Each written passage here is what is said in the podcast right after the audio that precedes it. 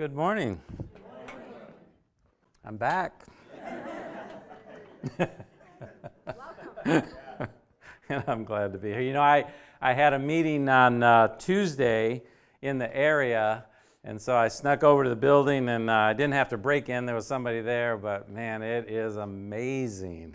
I was telling your pastor earlier, I was so glad I was able to, to go in, uh, in during the purchase process and see it from then to now. And uh, so I, I uh, just an exciting, exciting day for this city, for the community. You know, I, I wrote in my journal a while back that I want to be thinking about, and maybe it's a product of my age or whatever, but I want to invest in things that have like a hundred year vision.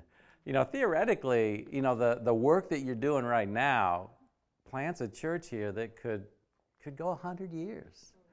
And so when you're sweeping up that stuff and hauling out that stuff and painting that stuff, think, man, I'm a part of something that could change generations. And, uh, and I want to be a part of that stuff too, don't you? So, well, it's good to see you. And I know that sounds like a, a, a phrase that, that we just, I didn't even hook up, but it was working, right? That was a phrase, the sound guy saying, pick that thing up. It's a phrase that we say, I say as a greeting, but as I was thinking about it uh, last evening, I really do mean that. It's not just a greeting to me. Um, to rep, you, you represent a community that's on a journey, and I, I find it uh, such a gift to me to be able to every now and then come alongside and take a couple steps on the journey with you, and then uh, uh, and then I I disappear and then I come back. But you, uh, if you're new here today, uh, that's exactly what you're doing. You're walking alongside a community of, of Christ followers, and, and you can have the opportunity to both join Christ and the community on the journey, and that's an amazing, amazing thing. Some of you have had that experience where you've you've been walking along, maybe on a vacation, and some you've come alongside somebody, and suddenly your hearts are knit together. It's it's a gift of I think um, humanity, but it's also a gift of the kingdom of God.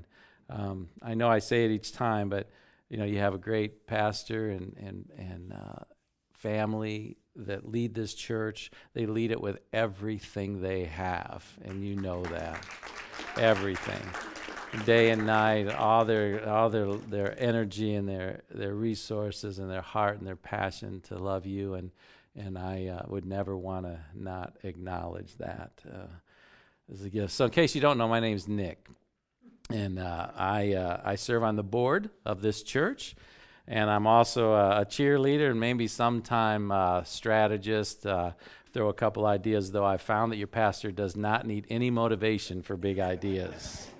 Uh, that's not my task. My task is okay, but how? How? well, I'm honored to share in this series. We are and uh, last week, I had the opportunity to jump in and talk about we are clay and this idea that God is at work in every one of you. You know, it takes the pressure off. If you ever, uh, you know, early on in my life when, when I had these tools that I used to talk to people about Jesus, one was called the four spiritual laws. And uh, one was, you know, God has a plan for your life, and and I want to tell you about that. And so if I was on a plane ride and all of a sudden they say we're about to land, I said, oh no, oh no, I've got to tell the person next to me that they need to know Jesus. And then I came to the place where I realized God is always at work in everybody, and I get to on occasion come alongside, and I'm grateful for that. But lastly, we talk about God is at work, and He's worked through our whole life, and that part of that work is that we're clay. Uh, that's not qu- in question. It's whether we're soft clay that the master is shaping. Because we saw in that story that you can be hard clay, or you can jump off the potter's wheel, or you can bring in poison through activities that are uh, a step or two away from what God's best for you is. So we want to have this prayer God, continue to make us soft clay in the hand of the potter. Well, this week we're looking at a different metaphor. Now, you know, some of the, I would say, more difficult moments in my life is when I come to a realization. And that realization is that uh, I have allowed others or the crowd to determine my actions, activities, or thoughts. In other words, I've allowed others to define right and wrong based on me just identifying with them.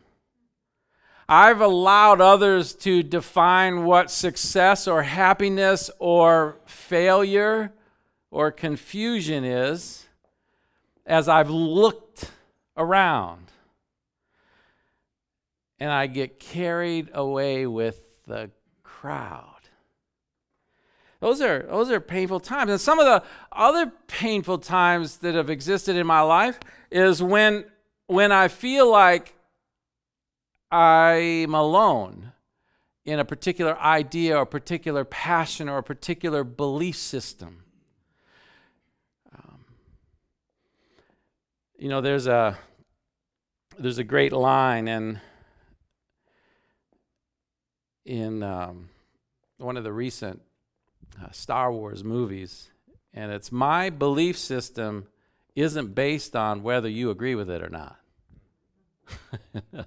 you know, I think that sometimes my belief system is really weighted on how everybody else feels about it. And those are the, the difficult times in my life. And so, nothing in me wants to be a sheep.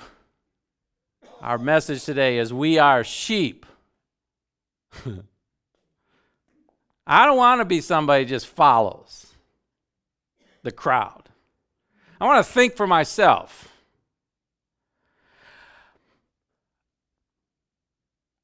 I don't want to be vulnerable if I've left the crowd or distracted. None of that. But yet, our topic today is we are sheep. So I'm in a difficult corner. And when I received this assignment, I went, that's a difficult assignment. But we're sheep. I guess that's put you and I kind of in a tough spot this morning. What do we do with this identity designation that we are sheep? Do we deny it? Ah, that's everybody else. Do we rebel against it? No, you can be that, but I'm not. Because this series is to encourage us who we are. But let me just say if there's this deep, hardwired part of creation of humans that are sheep, and there's plenty of evidence of that, then there's something here for us to look at this morning. Let me, let me make something clear. When the, when the biblical writers record the statements, either from the prophets or from Jesus, that we are sheep, it is never a compliment. it's one of those when you hear, we are sheep, you don't go, amen. You go, oh no. Right? Because it's not a compliment. Sheep are among the dumbest animals on the planet. Most animals will survive if they're released into the wild. They'll learn to fend for themselves. Not sheep. They'll just stand there and die. Sheep cannot take care of themselves. Unless there's a shepherd that makes them move, they will stay right where they're at and eat every single blade of grass and literally ruin the land. Unless a shepherd moves them along. Because they're sheep. Sheep are nearsighted very stubborn, easily frightened. That's why a little dog can bark a little bit and, and like move hundreds of them because they're dumb. They have no means of defense. Think about a sheep. You can just knock them over. I mean, they're just, they're timid, feeble creatures. their only defense is to run from their predators. And they're slow. Sheep have no homing instincts, right? I mean, a dog runs away and miraculously they find their way home. A cat runs away and miraculously, if a bird flies away miraculously, it finds its way home. If a sheep is lost, you know what it is? Lost. and so, I'm glad to announce today we are sheep. totally dependent on a shepherd. We're sheep. We know that it's true. Or at the very least, we definitely have sheep tendencies. History's kind of borne that out, right? Think about the grade school playground. Kids run around everywhere. Why? Because kids are running around everywhere like sheep. Or imagine to me high school, and I have four children, and I have actually heard this response Why did you do this? Oh, Dad, because everybody's doing it. Or maybe as you move into adulthood and you begin to gauge what house you buy, what job you take, what car you drive, what clothes you wear, based on everything around you. You see, there's plenty of reason to support this idea that we have sheep tendencies. So have a nice day. It's nice to be with you today. However, we go to the scriptures. And we start with a very beautiful passage in the Psalm 100. It says this Know that the Lord is God, and that He has made us and that we are His. Have you noticed I've, I've been here now a few times, so now I can actually yell when I preach? Rob knows I don't yell very often. I just throw it in there every now and then to remind people I'm Pentecostal. If it is He who made us and we are His, we are His people and the sheep of His pasture. This is a it's a beautiful, tender, personal statement. So while I struggle with the idea, my struggle has to bang up against this idea that this was God's strategy to care for sheep. We are His. That makes it okay. And we can live in his pasture. And there are other passages throughout the Old Testament that speak of this. But history then also reminds us that the sheep tendencies can exist even in this idea. The, the prophet Isaiah writes, We all, like sheep, have gone astray. Aha, back to that. And each of us has turned to his own way, and the Lord has laid on him the iniquity of us all. God has made provision for our sheep tendencies. God has made a way out. God has made a way to live.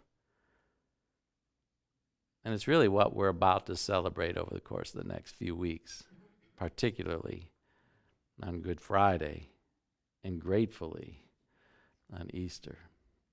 But there's a category of sheep. And that's what I'd like to focus on these few moments today. And that category of sheep is a group that's distinctly different from all the rest. They're living in a profound and fulfilling way. They are they are sheep to the full. because of this. And if you just, your coffee just kicked in, here's what I want you to hear sheep that are in care of the Good Shepherd. We are sheep, but that's not a period at the end of that sentence. There's a comma, and it says, in care of the Good Shepherd. You see, this is how we find our true identity. Not in our sheep tendencies, but in who chose to be our shepherd. Not in the characteristics of sheepness, but in the characteristics of the Good Shepherd. So we spend most of the next few minutes in the Gospel of John. The Gospel are the first four books of the New Testament, and they're written by four different guys who took a different view of the same activities. And John records the words of Jesus. And we'll read those words. We're going to go John chapter 10, and I'll begin reading at verse 7. Therefore, Jesus said again, Very truly I tell you, I am the gate for the sheep.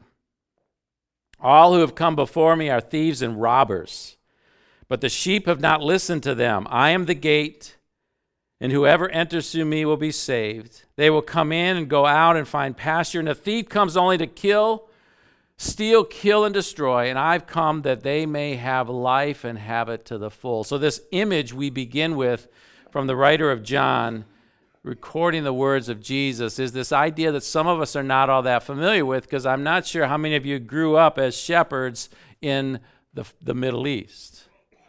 If you did, in, in at least in biblical time, you would have known that a, shepherd will, will build a, a, really a circular pen for his sheep, and he'll leave an opening and at the evening, he'll call, and all the sheep will come into the pen, and then he'll lay his body across the opening. Nobody comes in and nobody goes out. And Jesus says this to a group of people that saw that every single day. They knew exactly what he was talking about. I have to explain to you because you didn't see it on the way here today. But they saw it on the way to hearing Jesus. And the moment he said, I am the gate, every one of them knew exactly what he was saying that he would take his body and he would lay it across the entry to the pen, and nobody was getting in and nobody was getting out unless he allowed it. And as he describes that, he said, You'll be safe. Man, isn't that a good word? He said, he said, You'll enjoy freedom to come and go he said, and this is the, the meat of that paragraph, he said, You'll have life to the full. Again, we don't feel the tension of the contrast to say that a sheep could have life to the full. But that's what Jesus was saying. You see, the Good Shepherd goes on. And in verse 11, he says this sentence I'm the Good Shepherd. And then he defines the Good Shepherd. The good shepherd lays down his life for the sheep. Notice the emphasis on this passage here is not so much on the sheep, it's on the shepherd. So our tendencies as sheep aren't the dictating factor. The dictating factor is the good shepherd. See, he has this unrestrained commitment. He lays down his life for the sheep takes all that he has and points it toward the care of the sheep. Risking all. You know, some of you have a friend, not all of you, that would die for you. It's a rarity. But if you have a friend who would die for you, there's a certain way that you can live. You can live with deep purpose. You can live with a certain sense of confidence and protection and partnership. To know that somebody would die for you is a profound way to live. But now this verse ramps it up and says, not only that, the creator of the universe sends his son to die for you. And that gives you life, it gives you freedom, it gives you joy, and provides confidence. I don't, I don't know about you, and I don't know a lot about sheep, but I know that is a good shepherd. That I do know. Let's continue on in the passage. The hired hand, verse 12, is not the shepherd who owns the sheep. So when he sees a wolf coming, he abandons the sheep and runs away. And when the wolf attacks the flock and scatters it, the man who runs away because he's a hired hand and he cares nothing for the sheep. This is just a contrast. Jesus said, I'm the good shepherd. I'll lay down my life for the sheep. But let me compare that to the hired hand who sees the wolf going and say, Not worth it. They're all yours. It's a huge contrast. No sense of ownership. The sheep didn't cost him anything. So, the checklist so far of a good shepherd he's the gate. He lays his life down so that a protection, so nobody gets in, nobody gets out, so that we can have life and come and go freely. He puts his personal welfare, literally lays down his life for the sheep, in contrast to the hired hand. Listen to this any foe of the sheep don't deal with the strength of the sheep, they have to deal with the strength of the shepherd. Any foe of the sheep are not faced with the strength of the sheep. Their strength, they're faced with the strength of the shepherd. We're going to come back to that because you should actually be standing and cheering at that point. The good shepherd knows his sheep. Let's finish up this passage. I am the good shepherd. I know my sheep, and my sheep know me.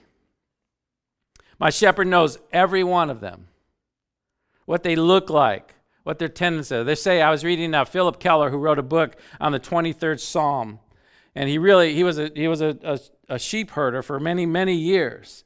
And he said, you knew every, you know how a certain, how, how a, a sheep would walk, you know how they looked, you know what their facial features were. A shepherd could just look and know. Every, I would look at 50 sheep and say, yep, there's 50 sheep. But a shepherd knows his sheep.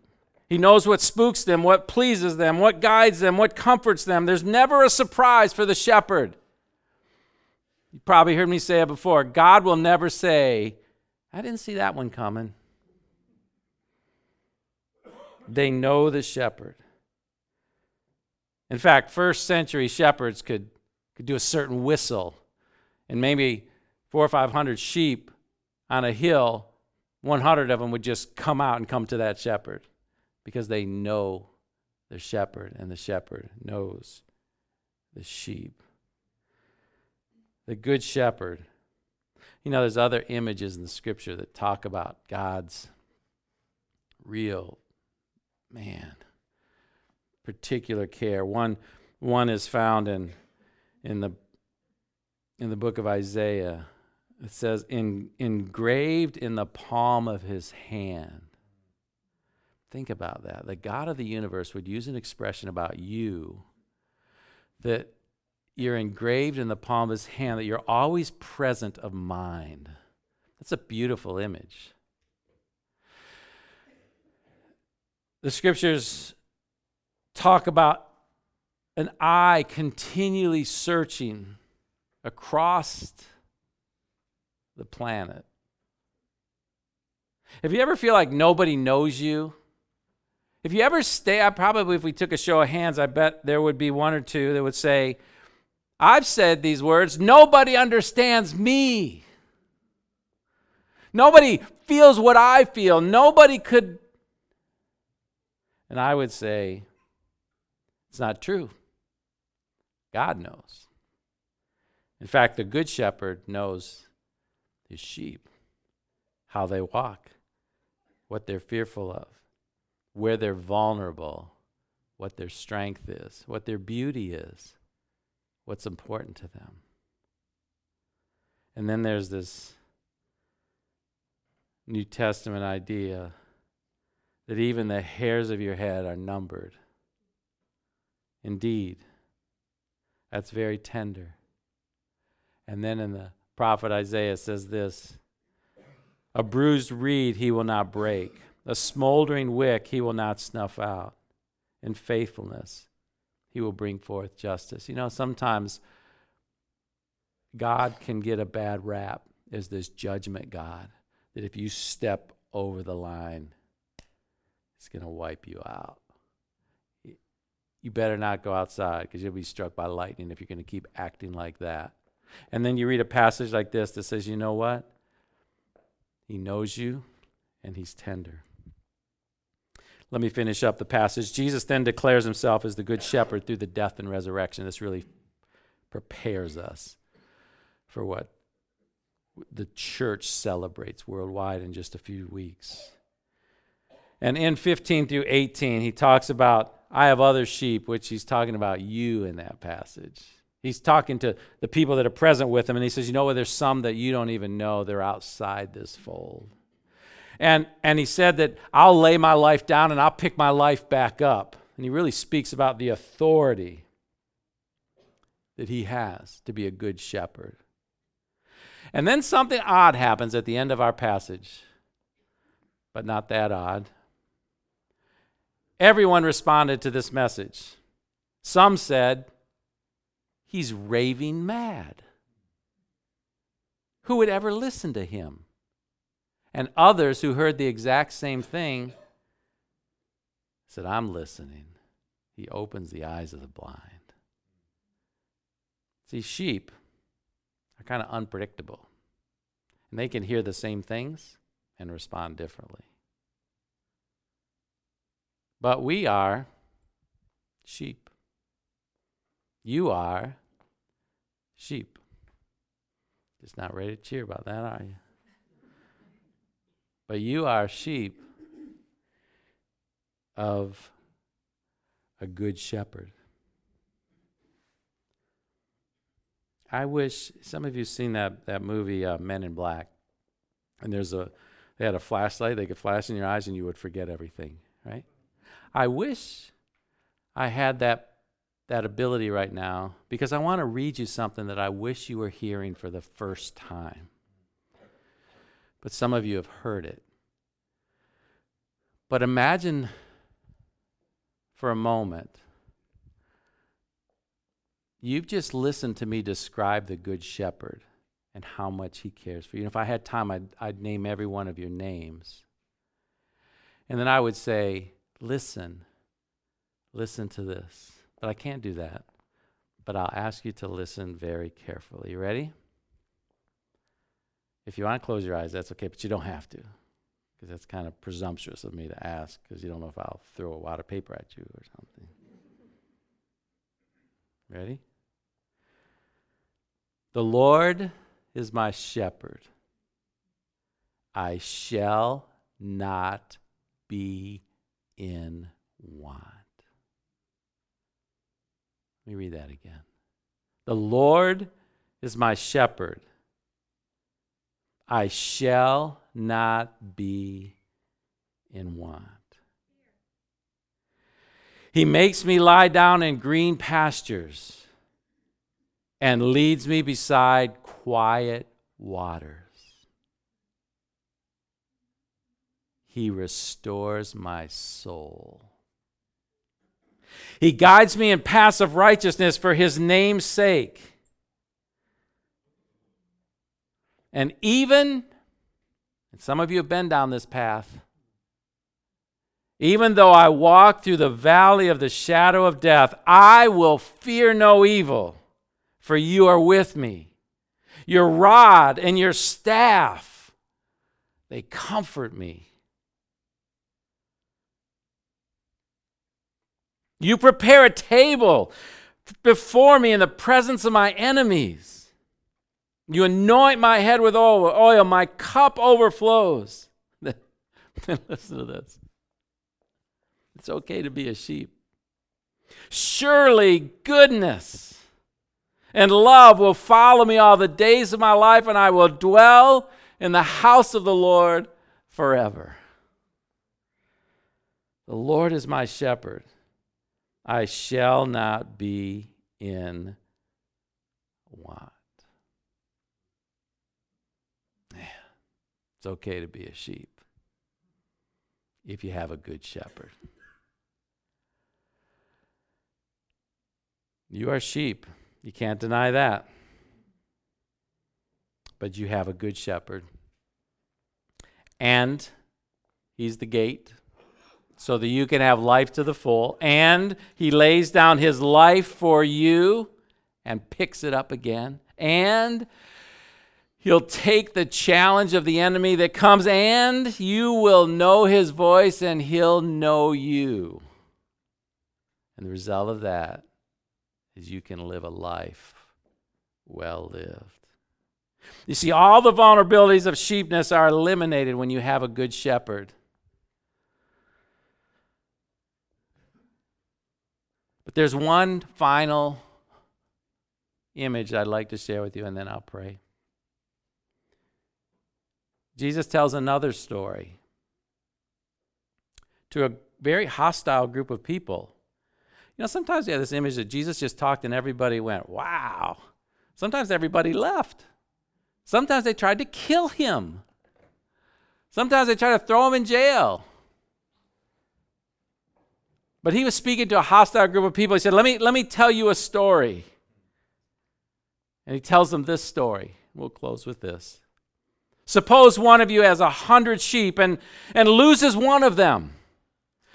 Doesn't he leave the 99 in the open country and go after the lost sheep until he finds it? And when he finds it, he joyfully puts it on his shoulders and goes home.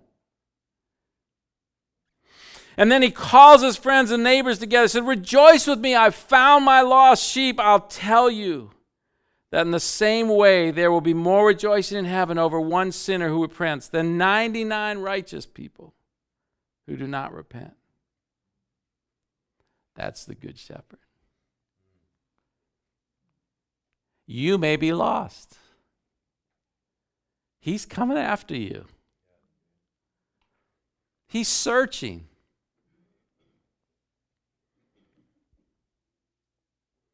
You may, you may have never been with the Good Shepherd, but here's the good news today. He's, he's not waiting for you to come, He's coming after you. You don't have to wait to clean yourself up and get all your stuff in order. He'll just come after you. So I encourage you to turn to Him. And then there's others of you that are like me. They grew up in the church. And I've known God my whole life and wandered off.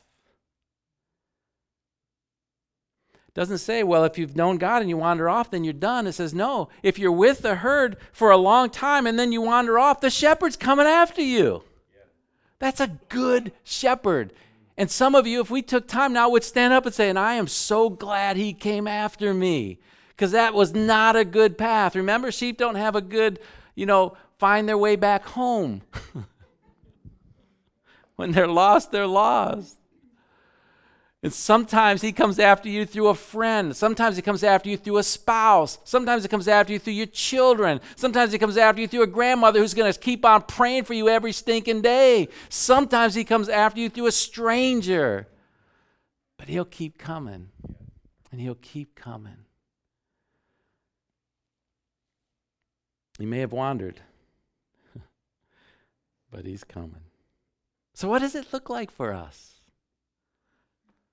Individually, we turn because he's coming, but collectively, we are sheep. I, I think, I, I think that's, uh, that's the beautiful thing about this particular series is it really speaks about the individual and the collective. We are sheep. there's joy in the journey together, and, and you know what it's like when, when a wanderer returns. Man, that's why we do this. That's why we get to do this. And you know what it's like when, when people come from all different places and God puts together a collection of people and says, They're, they're my sheep. In the 1700s, a woman wrote a song. I grew up Baptist. Anybody else grew up Baptist? Way too many. No, no, no. I'm grateful. And in fact, I, I love my heritage and have tremendous friends who. But in Baptist, my, my church, we, we sang three to four hymns every week, man. And they were good. Good stuff. And here it is. Listen to this the 1700s. Savior, like a shepherd, lead us. Much we need thy tender care. In thy pleasant pastures, feed us for our use. Thy fold prepare. Blessed Jesus. Some of you are humming it in your mind. Blessed Jesus. Thou hast brought us. Thine we are. Blessed Jesus. Blessed Jesus. Thou hast bought us. Thine we are. A sheep. That's nothing to cheer about. We have a good shepherd. That's everything to cheer about. I'm going to ask the worship team to come back, and I want to lead us in a, in a prayer before they lead us in a final song. It's a very personal story for each of us. Sheep are very individual, just like everybody in this room is individual. And something that, that I may have said in the last 30 minutes is very personal to you. And I don't want you to lose that. And so I would ask that as we pray, you just recognize we're all sheep, we can have a good shepherd. Heavenly Father, thank you Thank you that you're a good shepherd. Thank you for those of us that maybe have not even come close yet. You're coming after us. And maybe today, you've caught us. And those of us, maybe on the outside, everybody thinks we have it all together, but our heart has wandered off. Some bitterness has creeped in, some unforgiveness has found its way around. Some old habits have, have raised their head and won. But the shepherd is in search to bring us back. And I pray, God, that the good shepherd would do his work, even as we sing this final song and as the pastor comes and closes, that the shepherd would have the freedom in this place to care for the sheep. In Jesus' name, amen.